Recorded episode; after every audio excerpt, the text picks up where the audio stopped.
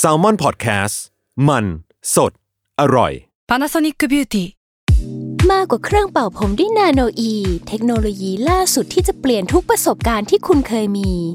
นาโนอีมอยส์เจอร์พลัสเพิ่มความชุ่มชื้นให้เส้นผมหลังใช้งานมากขึ้นถึง 18 เท่า พร้อมชะลอการเฟดของสีผมสำหรับคนชอบทำสีผม ดูแลความชุ่มชื้นทั้งเส้นผม หนังศีรษะและผิวคุณ Panasonic NA0J มีเทคโนโลยีนาโนอีที่ care only you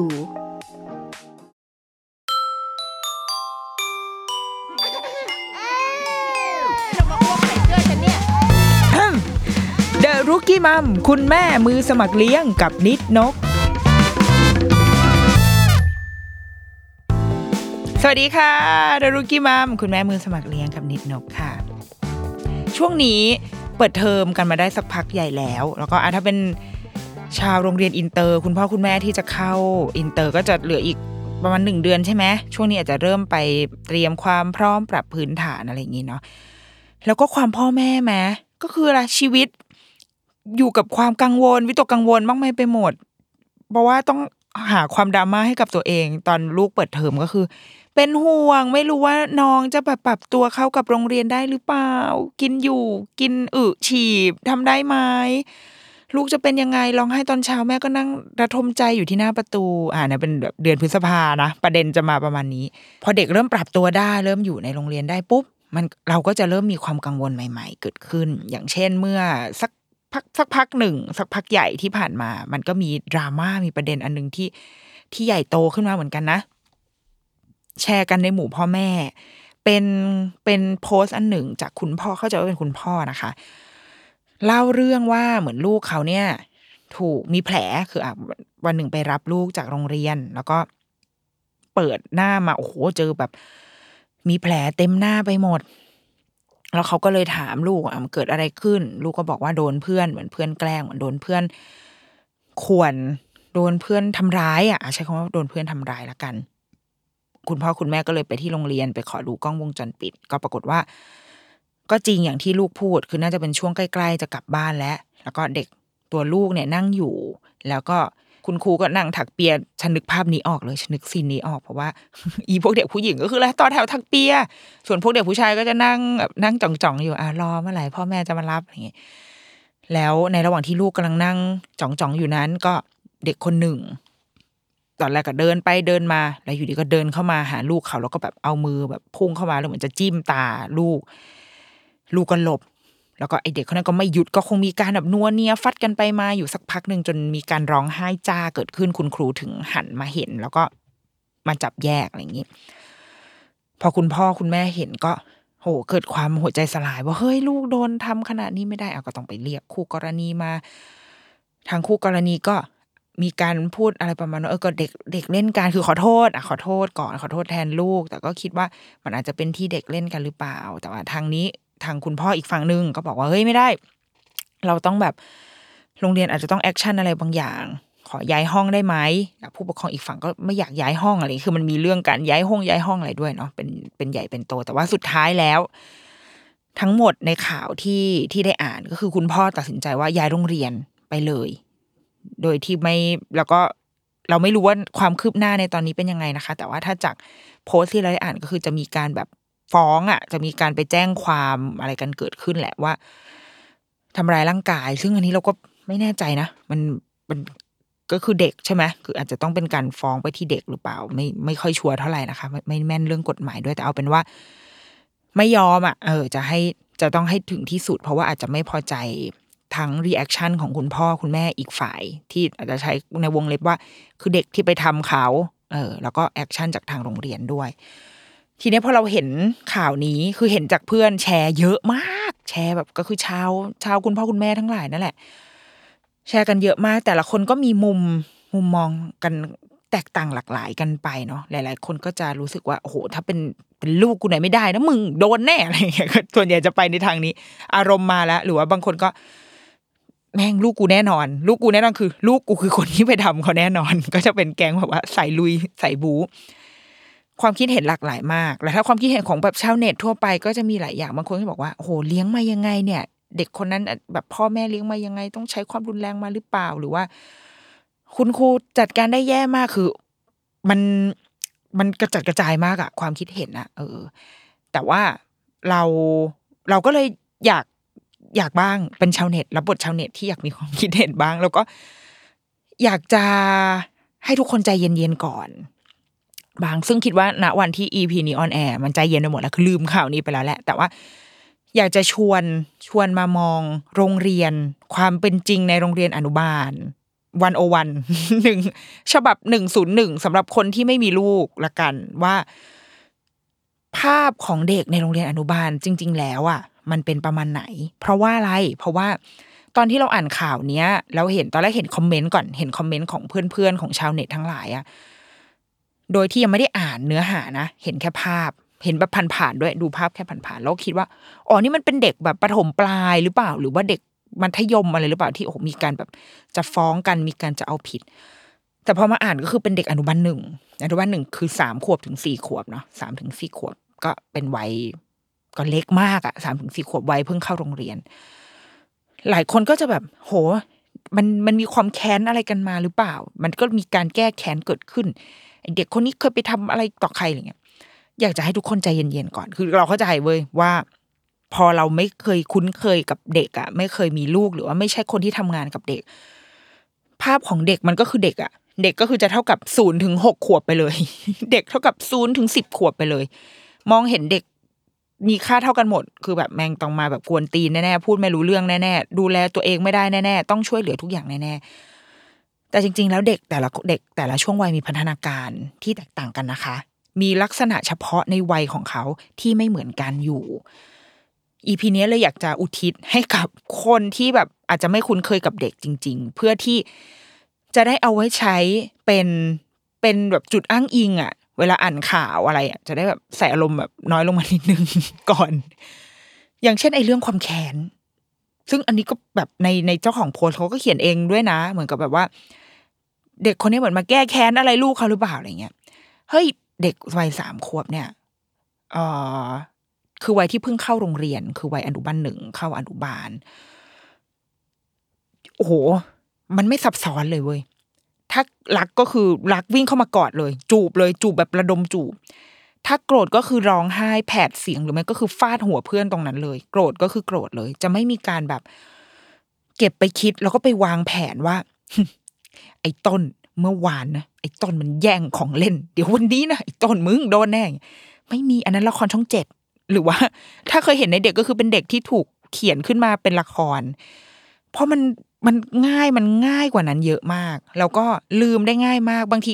บอกแม่เนี่ย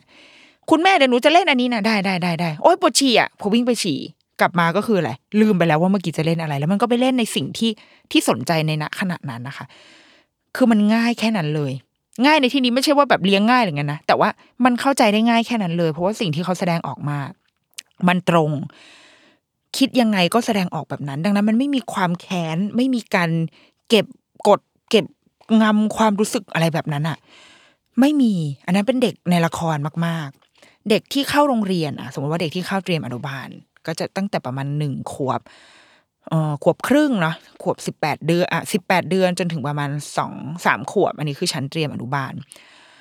เด็กวัยเนี้ย เข้าโรงเรียนไปคือ อันนี้ง่ายกว่าเดิมอีก เพราะว่ามันมีแค่ตัวเขากับตัวเขา ตัวเขากับแม่ ดังนั้นไอ้ตอนแรกพอเข้าโรงเรียนมาคือร้องไห้ที่หายไว้ป่วงเพราะอะไรเพราะว่าต้องแยกจากจากแม่ แต่พอเขามาเข้าโรงเรียนปุ๊บเขาเริ่มสร้างความสัมพันธ์ใหม่กับคุณครู เขาจะต้องมีคุณครูที่เขาไว้ใจได้ แล้วเขาก็จะค่อยๆ ปรับตัวให้เข้ากับสถานที่ใหม่ก็คือโรงเรียนเนาะค่อย ๆ เรียนรู้จังหวะชีวิตในโรงเรียนแห่งนี้ว่าเขาจะต้องเข้ากิจกรรมยังไงกินข้าวกี่โมงนอนกี่โมงเป็นจังหวะชีวิตที่เขาต้องทำให้ให้เซตโตและเด็กวัยนี้จะเล่นคนเดียว เล่นคนเดียวก็คือ ก็คือเล่นคนเดียวอะนั่งเล่นอยู่ใกล้ ๆกัน แต่จะยังไม่ได้สนใจของเพื่อน เพราะว่ามองเห็นแค่ตัวเองอย่างเดียวเขาก็จะนั่งเล่นทรายง่วนๆของเขาคนเดียว เพื่อนจะไม่มีการแบบว่า เฮ้ย พวกเรามาเล่นไขของกันเถอะเย่เธอเป็นพ่อ ฉันเป็นแม่ เธอเป็นลูกค้า เธอเป็นคนหันปลาอย่างเงี้ยไม่มีการแจกงานเล่นคนเดียว เล่นคนเดียวจริง ๆ เต็มที่คือสมมติเพื่อนเล่นอันนี้อยู่สนุกเขาก็จะเดินเข้าไปอยู่ในวงนั้นด้วย แต่จะไม่ได้แจกงานอะ จะยังไม่มี บทบาทสมมติอะไรแบบนั้นอะจะมีบ้าง อย่างตอนนั้นเราเคยคุยกับตอนที่ลูกอยู่เตรียมอนุบาลคุณครูก็เล่าให้ฟังว่า เด็กรุ่นนี้ค่อนข้างโตเร็ว คือเริ่มเล่นด้วยกันเร็วขึ้น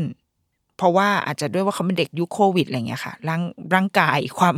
ความต้องการสังคมจากภายในมันก็เลยออกมาเยอะ โดยเฉพาะเด็กผู้หญิงเนี่ยจะแบบเจาะแจ๊ะมากโทรศัพท์หากันทั้งวัน เธอทำอะไรเธอรีดผ้าล้อฉันทำอันนี้อยู่นะอะไรเงี้ยคือเป็นแก๊งเด็กผู้หญิงที่มันจะเริ่มแบบ เริ่มมีความเป็นสัตว์สังคมเกิดขึ้นอะแต่ว่าในเด็กทั่วไปแบบโดยทั่วไปเลย เขาจะยังเล่นคนเดียวเขาจะยังไม่สนใจใคร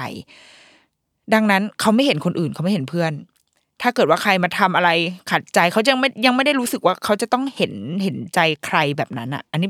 ไม่ได้เป็นเรื่องไม่ดีอะไรนะมันก็เป็นพัฒนาการตามปกติอยู่แล้ว ทีนี้พอเข้าอนุบาลหนึ่งมันก็จะเป็นช่วงรอยต่อของการเล่นคนเดียวเข้าสู่กัน เล่นด้วยกัน เริ่มมีเพื่อน เริ่มมองเห็นคนอื่น เริ่มสนุกกับโลกที่มันกว้างใหญ่ไพศาลมากขึ้น แล้วก็เริ่มจะต้องประเมินแล้วว่า เพื่อที่เราจะเล่นกับคนอื่น เพื่อที่เราจะอยู่กับคนอื่นเนี่ย เราเราต้องทำยังไงบ้าง มีอะไรที่เราต้องรักษากติกามารยาทหรืออะไรบ้าง เราคิดว่าโดยเฉพาะอย่างอย่างยิ่งกับเด็กที่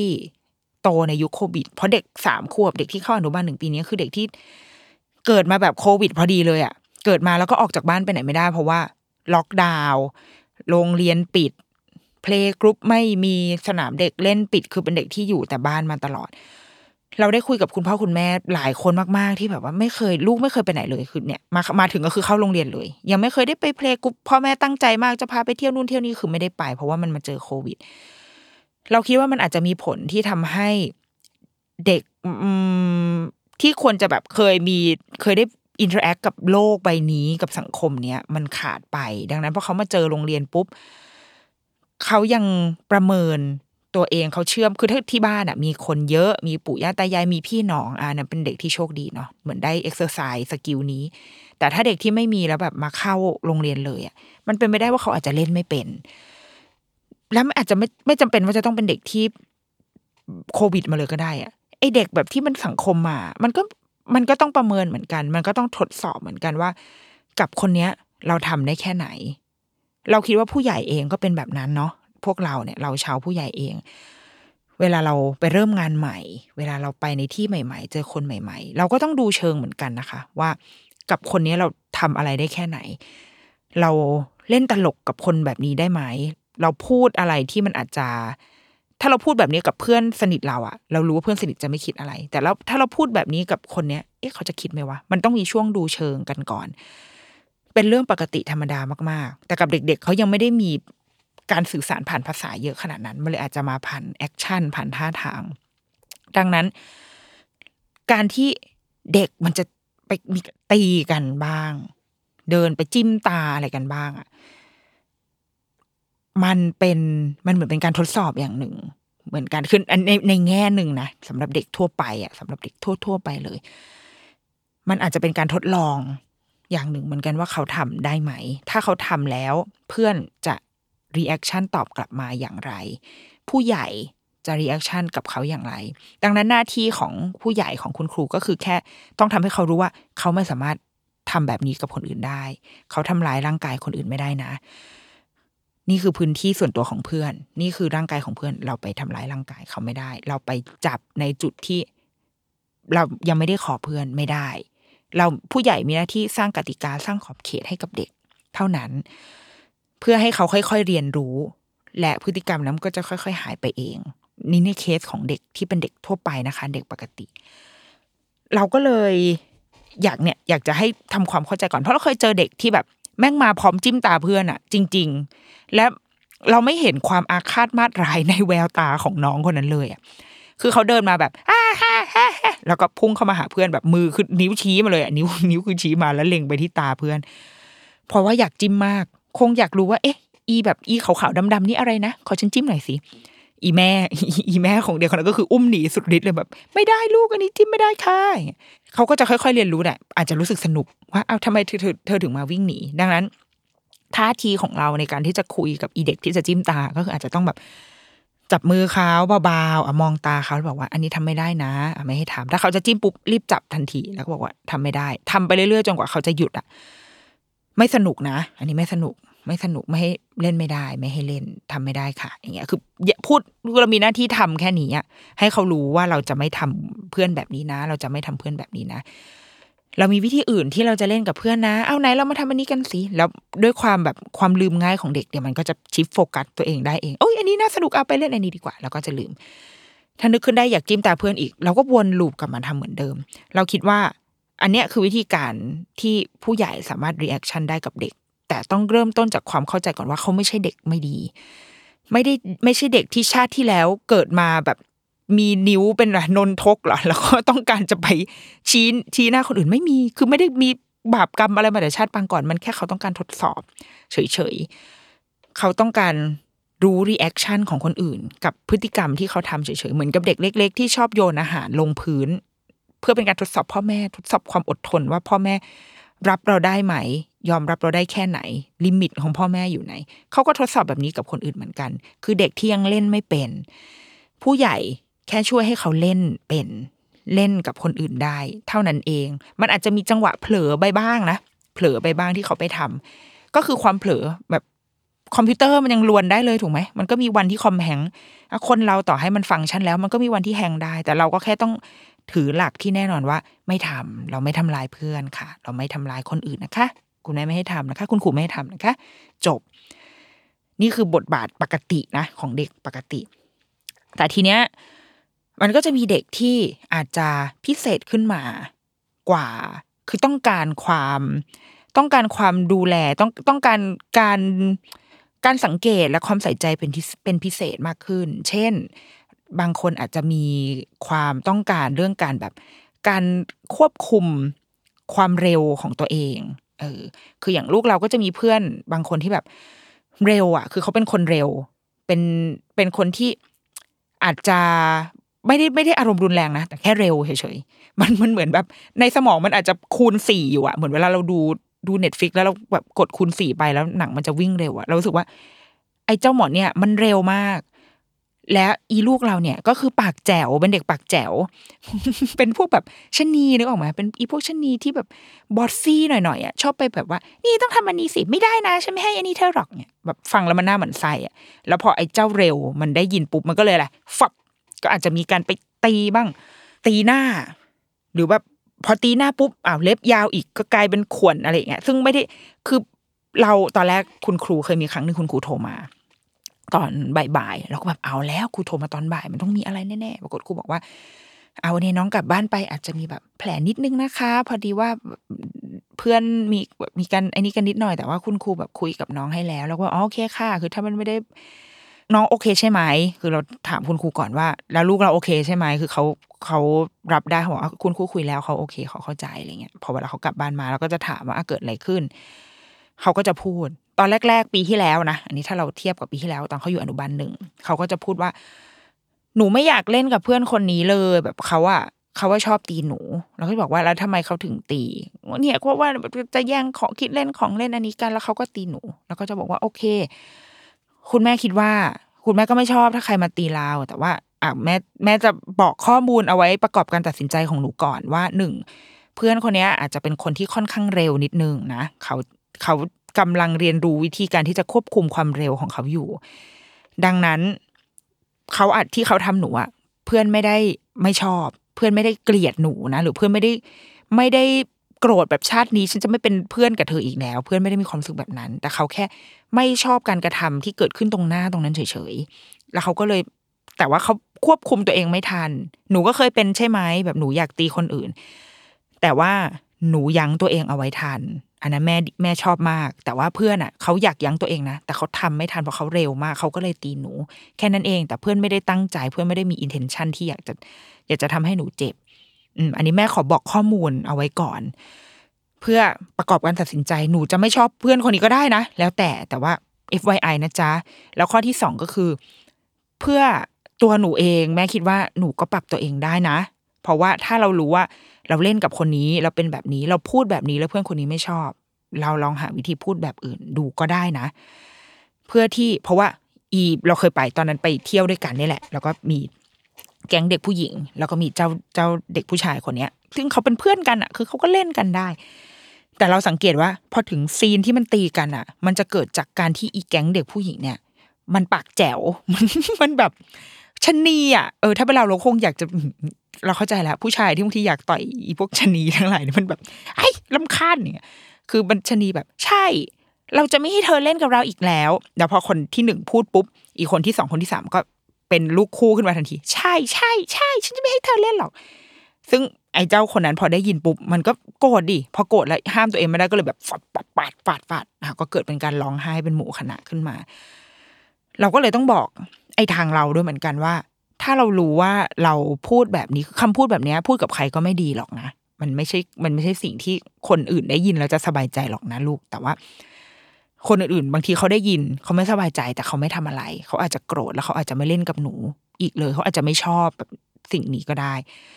แต่พอมันเกิดขึ้นกับเพื่อนคนเนี้ย สิ่งที่เขาทำก็คือเขาก็จะตีหนู เขาก็จะแบบเขาโกรธแล้วเขาก็จะฟาด ดังนั้น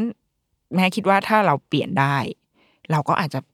เราลองดูก็ได้นะว่าเราพูดแบบไหนที่มันน่ารัก และไม่ทำร้ายจิตใจคนอื่น ลองดูถ้าหนูทำได้ หนูก็อาจจะไม่โดนตีแล้วก็ได้นะลูกอะไรเงี้ยก็คือคุยกับเขา และเราก็เห็นว่าหลังๆมาค่ะ คือไอ้เจ้าไอ้เจ้าตัวตัวชอบตีเนี่ยตัวเขาเองก็พัฒนาเหมือนกัน เขาก็ต้องทำงานคุณครูก็ทำงานร่วมกับที่บ้านกับคุณพ่อคุณแม่เขาก็ไปหาหมอต้องกินยงกินยาอะไรเงี้ย คือก็ดีขึ้น แล้วลูกเราเราคิดว่า มันเองก็คงแบบคงอแวร์แล้วอะว่าเออใช่ว่ะ ถ้าถ้ากูยังปากแจ๋วอยู่ต่อไปก็คือ ก็โดนตีไปเรื่อยๆอย่างนั้นทั้งนั้นตัวเราเองถ้าเราปรับได้เราก็ปรับหรือเปล่า ช่วงหลังๆมา ก็เลยจะไม่ค่อยได้ยินเคสของการแบบทะเลาะกันตีกันร้องไห้คือคุณครูไม่รู้ว่ามันไม่เกิดขึ้นหรือครูไม่เล่าก็ไม่รู้นะแต่ว่า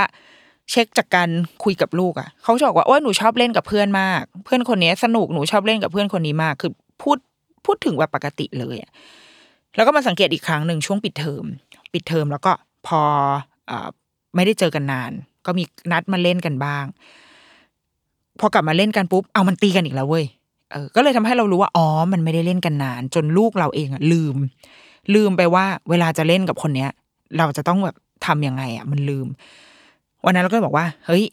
นนนจำได้ไหมว่าถ้าแบบถ้าหนูไม่อยากจะต้องมาร้องไห้โวยวายเสียอารมณ์กันแบบเนี้ย เราแบบทำยังไงเขาแบบเออโอเค หนูรู้แล้วหนูรู้แล้ว แล้วหลังจากนั้นเขาก็เล่นกันได้เพราะเขาเจอกันอีกครั้งหนึ่งเขาก็เล่นกันได้ไม่ตีกันเลย ไม่ตีกันแล้ว เพราะรู้แล้วว่า condition ของเพื่อนคนนี้เป็นแบบนี้ เราเราเราอยากช่วยตัวเองแล้วเราอยากช่วยเพื่อนด้วยวิธีการแบบไหนก็ทำได้เราว่าอันเนี้ยคือสิ่งที่ที่ตัวเราเองอะเรียนรู้เองผ่านลูกเหมือนกันว่า เราก็เราก็ไม่ได้ไม่ไม่ได้สบายใจหรอกนะ ถ้าลูกเราแบบกลับมาแบบโดนมีแผลตีอะแต่แต่พอเราเช็คลูกแล้วอะ เขาไม่ได้เขาไม่ได้ trauma เขาไม่ได้รู้สึกแบบ โอ้โห แบบนอนฝันร้ายเลยขนาดนั้นแต่มันอาจจะมีเคสที่แบบเด็กไม่ชอบมีนะมีจริง ๆ ก็เคยได้ยินเหมือนกันว่ามีเด็กที่ไม่ชอบแบบ เพื่อนมาแกล้งเพื่อนมาวอแวร์แล้วแบบ จนลำคาญแล้วไม่อยากไปโรงเรียนอีกเลย มันก็มีเคสอะไรแบบนั้นเกิดขึ้นเหมือนกัน แต่ว่าเราว่าไอ้ฝ่ายเราที่เป็นผู้ถูกกระทำเองเราว่าเราก็คุยกับลูกเราได้นะว่า บางทีเราเลือกไม่ได้หรอกว่าเราจะไม่โดนกระทำอะแต่เราจะจัดการกับมันยังไงมากกว่า บางทีเราเดินเดินถนนประเทศเราเราพร้อมที่จะเดินเดินอยู่แล้วมีคนมาอะไรได้ทุกเมื่อถูกไหมความปลอดภัยของประเทศเรามันคือแบบนั้นอะดังนั้นตัวเราเองก็ต้องมีศิลปะที่จะอยู่ร่วมกับคนอื่นให้ได้เหมือนกัน ต้องระแวดระวังป้องกันตัว แต่เราเราไม่ใช่คนที่เชื่อในการป้องกันตัวแบบศิลปะป้องกันตัวขนาดนั้นนะเว้ยแบบว่า ไปเรียนเทควันโด เพื่อเตรียมแบบไฟแบ็กอย่างเงี้ย เราเราไม่ได้เชื่อขนาดนั้นนะเรารู้สึกว่า มันสันติวิธีได้อะเราคือถ้าเพื่อนสู้มาไม่ใช่หันไปแบบเฮ้ยฉันเรียนเทควันโดมาแล้วนี่แน่ไฮคิกอย่างเงี้ย ไม่ไม่ได้รู้สึกแบบนั้น เพราะสุดท้ายเราจะกลายเป็นผู้กระทำอะ แล้วเรื่องมันก็จะไม่จบ เออการป้องกันที่ดีที่สุดสำหรับเรานะตอนนี้คือ ก็เดินหนี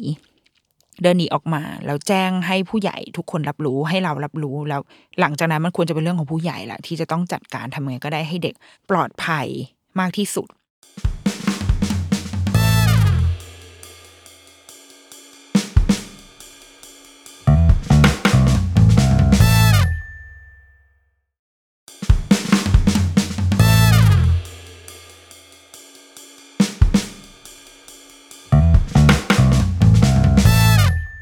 อีกหนึ่งอันที่เราว่าน่า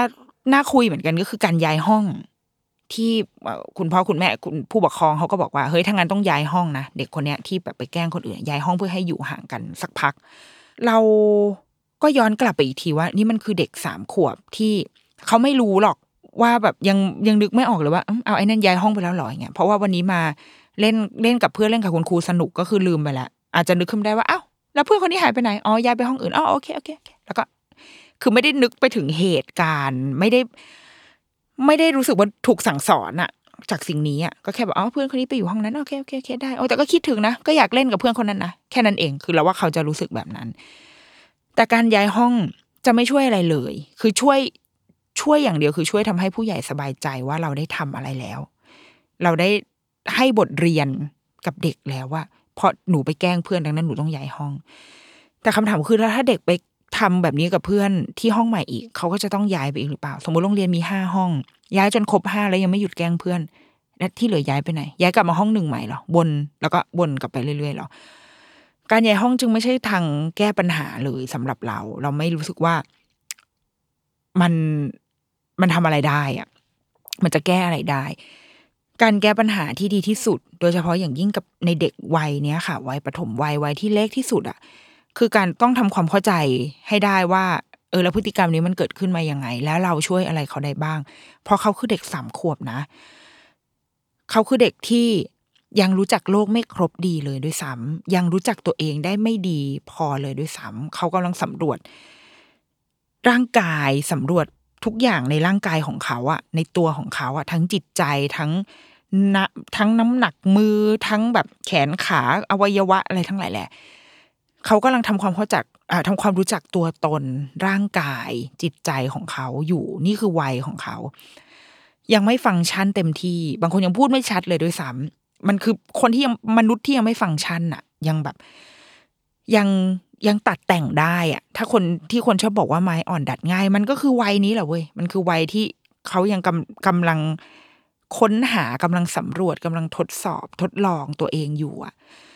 ดังนั้น เนี่ยคือโอกาสที่ดีมาก ๆ เลยที่ผู้ใหญ่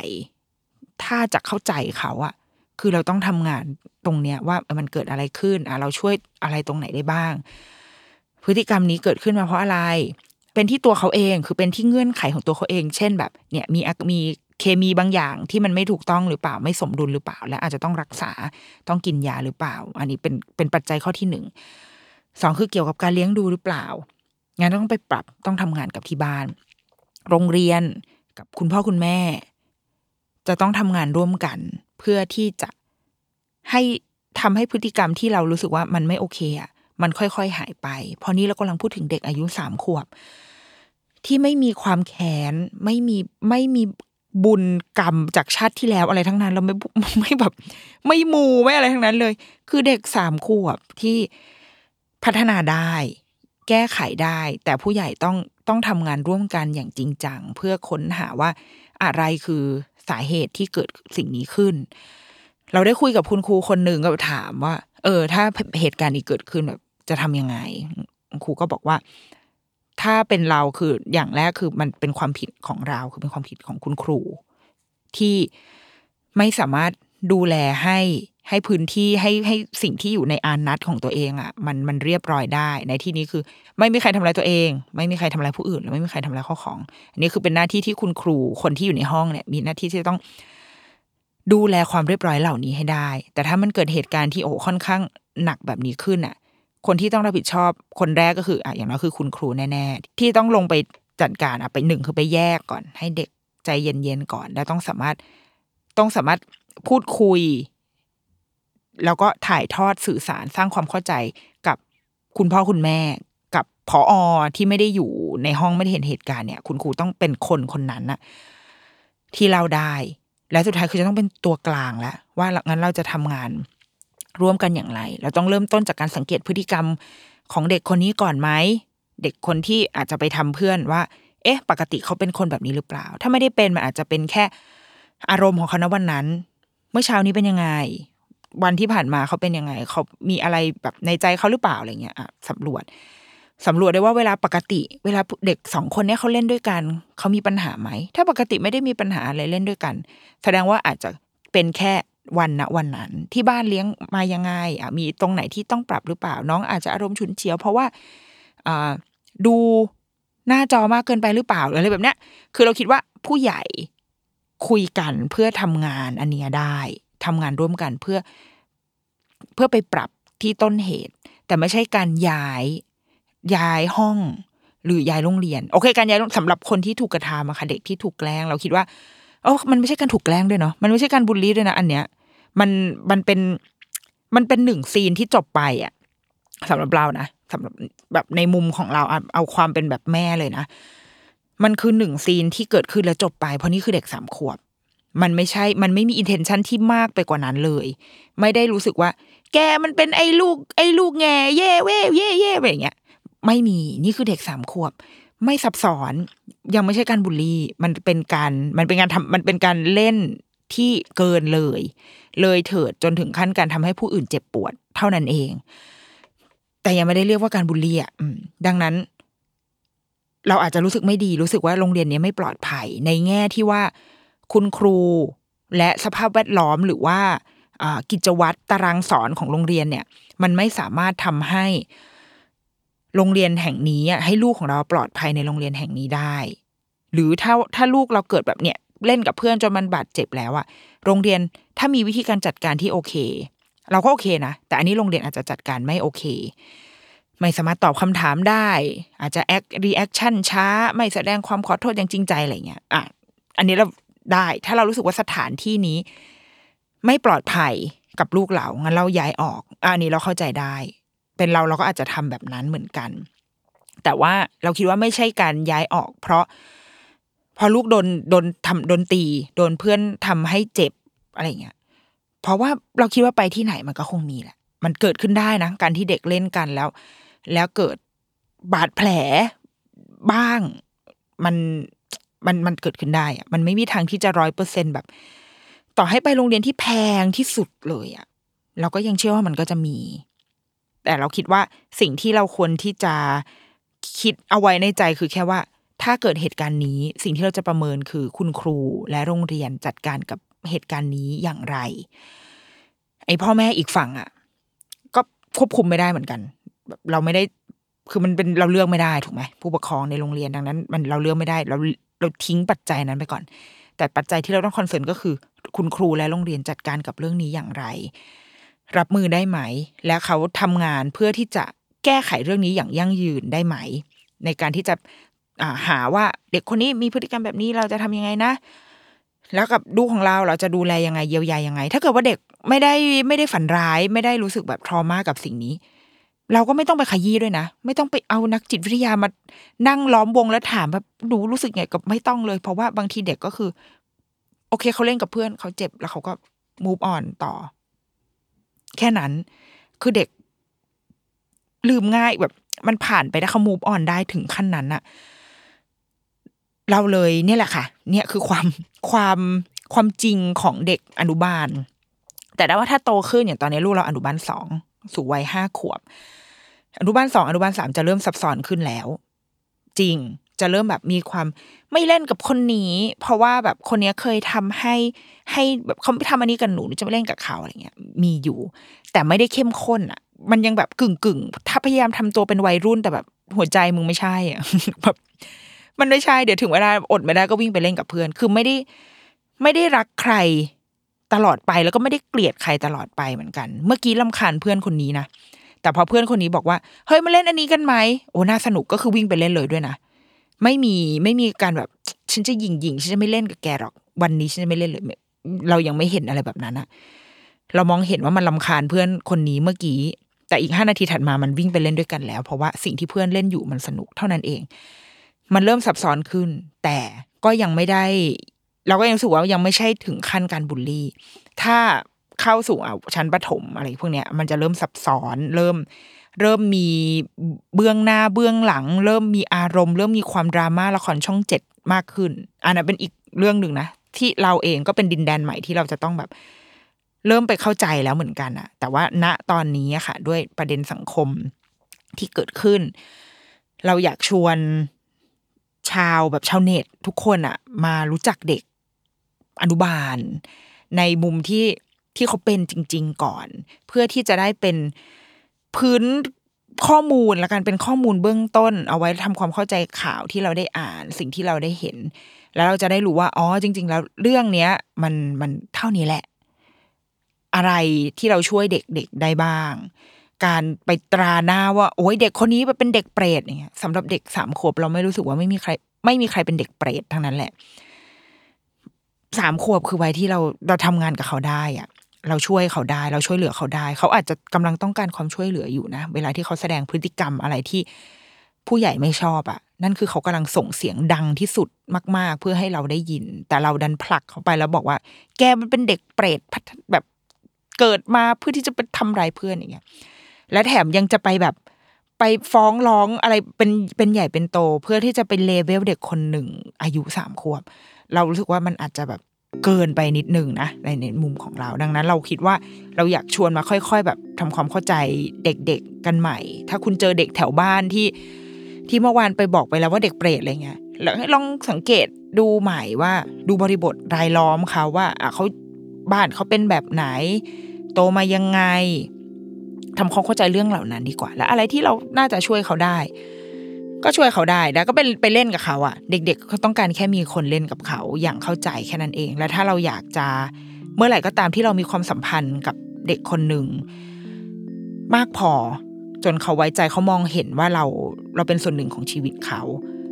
คำพูดเราจะมีความหมายนะเวลาเราบอกอะไรเขาเขาจะรับมันเข้ามาในใจแบบอ๋อเหรอ เราเราทำแบบนี้ไม่ได้หรอเออเออเอองั้นเราลองดูดีไหมอย่างเงี้ยแต่ว่าทั้งหมดทั้งมวลการจะสอนการจะอะไรก็ตาม ไม่ได้เกิดขึ้นจากการใช้อำนาจสั่งการการไปฟอสแล้วบอกเขาว่า เราไม่ทำแบบนี้นะเนี่ยมันมันไม่มีเหตุผลนะมันมันไม่มีความหมายในหัวใจเขา แต่ถ้าเมื่อไหร่ก็ตามที่มันเกิดขึ้นจากความสัมพันธ์ที่ดี จากคนที่เขาไว้ใจ คนที่เขารู้สึก เออ คนนี้เป็นผู้ใหญ่ที่เราเล่นด้วยได้ เป็นผู้ใหญ่ที่เรารักนะแล้วเขาพูดแบบนี้ เขาจะรับสิ่งนั้นเข้ามาแล้ว เราเชื่อว่าทุกคนอะอยากจะเป็นคนที่ดี อยากจะเป็น อยากจะเป็นเด็กที่ดี ทุกคนอยากจะเล่นกับเพื่อน ได้อย่างราบรื่น ไม่มีใครอยากจะ นั่งอยู่คนเดียวโดดๆเงาๆหรอก อืม อยากให้กลับมาเชื่อว่า เด็กๆทุกคนพัฒนาได้แล้วเด็ก ๆ ทุกคนสุดท้ายแล้วอะเราอยากเป็นคนที่ดี และก่อนที่จะจากกันในเทปนี้ค่ะ ก็จะมาแจ้งข่าวว่าในเดือนหน้า Salmon Podcast เนี่ย จะมีการ เปิดให้สมัครเป็น YouTube Membership เป็นแฟนตัวยงของสถานีเรา ซึ่งสิทธิพิเศษของคนที่เป็น YouTube Membership ของเราก็อาจจะได้แบบพบกับคอนเทนต์สุดพรีเมียม คอนเทนต์พิเศษสำหรับ Membership เท่านั้นในทุกๆ รายการของสถานีเรา รวมถึงแบบรายการเราก็อาจจะมีแบบเป็นคอนเทนต์ลับเป็นร้านลับหรือว่ามีคลิปชั้นเต้นหรอเผยผิวอะไรเงี้ยหรอไม่รู้อะยังไม่รู้ว่าจะเกิดอะไรขึ้นนะคะ ซึ่งระดับของการเป็น membership ของเราเนี่ยก็จะมี 3 ระดับด้วยกัน ก็สามารถไปหาฟังได้ใน ad ที่เดี๋ยวจะยิงกันถี่ๆไปเลย ถ้าเกิดว่าใครฟัง Salmon Podcast ในช่วงนี้นะคะ อยากจะชวนทุกคนมาสมัครเป็น Membership ของเรากัน ถ้าแบบรักกันชอบกัน ก็มาเป็น Membership กันเพื่อเป็นกำลังใจให้กับคนทำงานด้วยนะคะดารุกี้มามสัปดาห์นี้สวัสดีค่ะ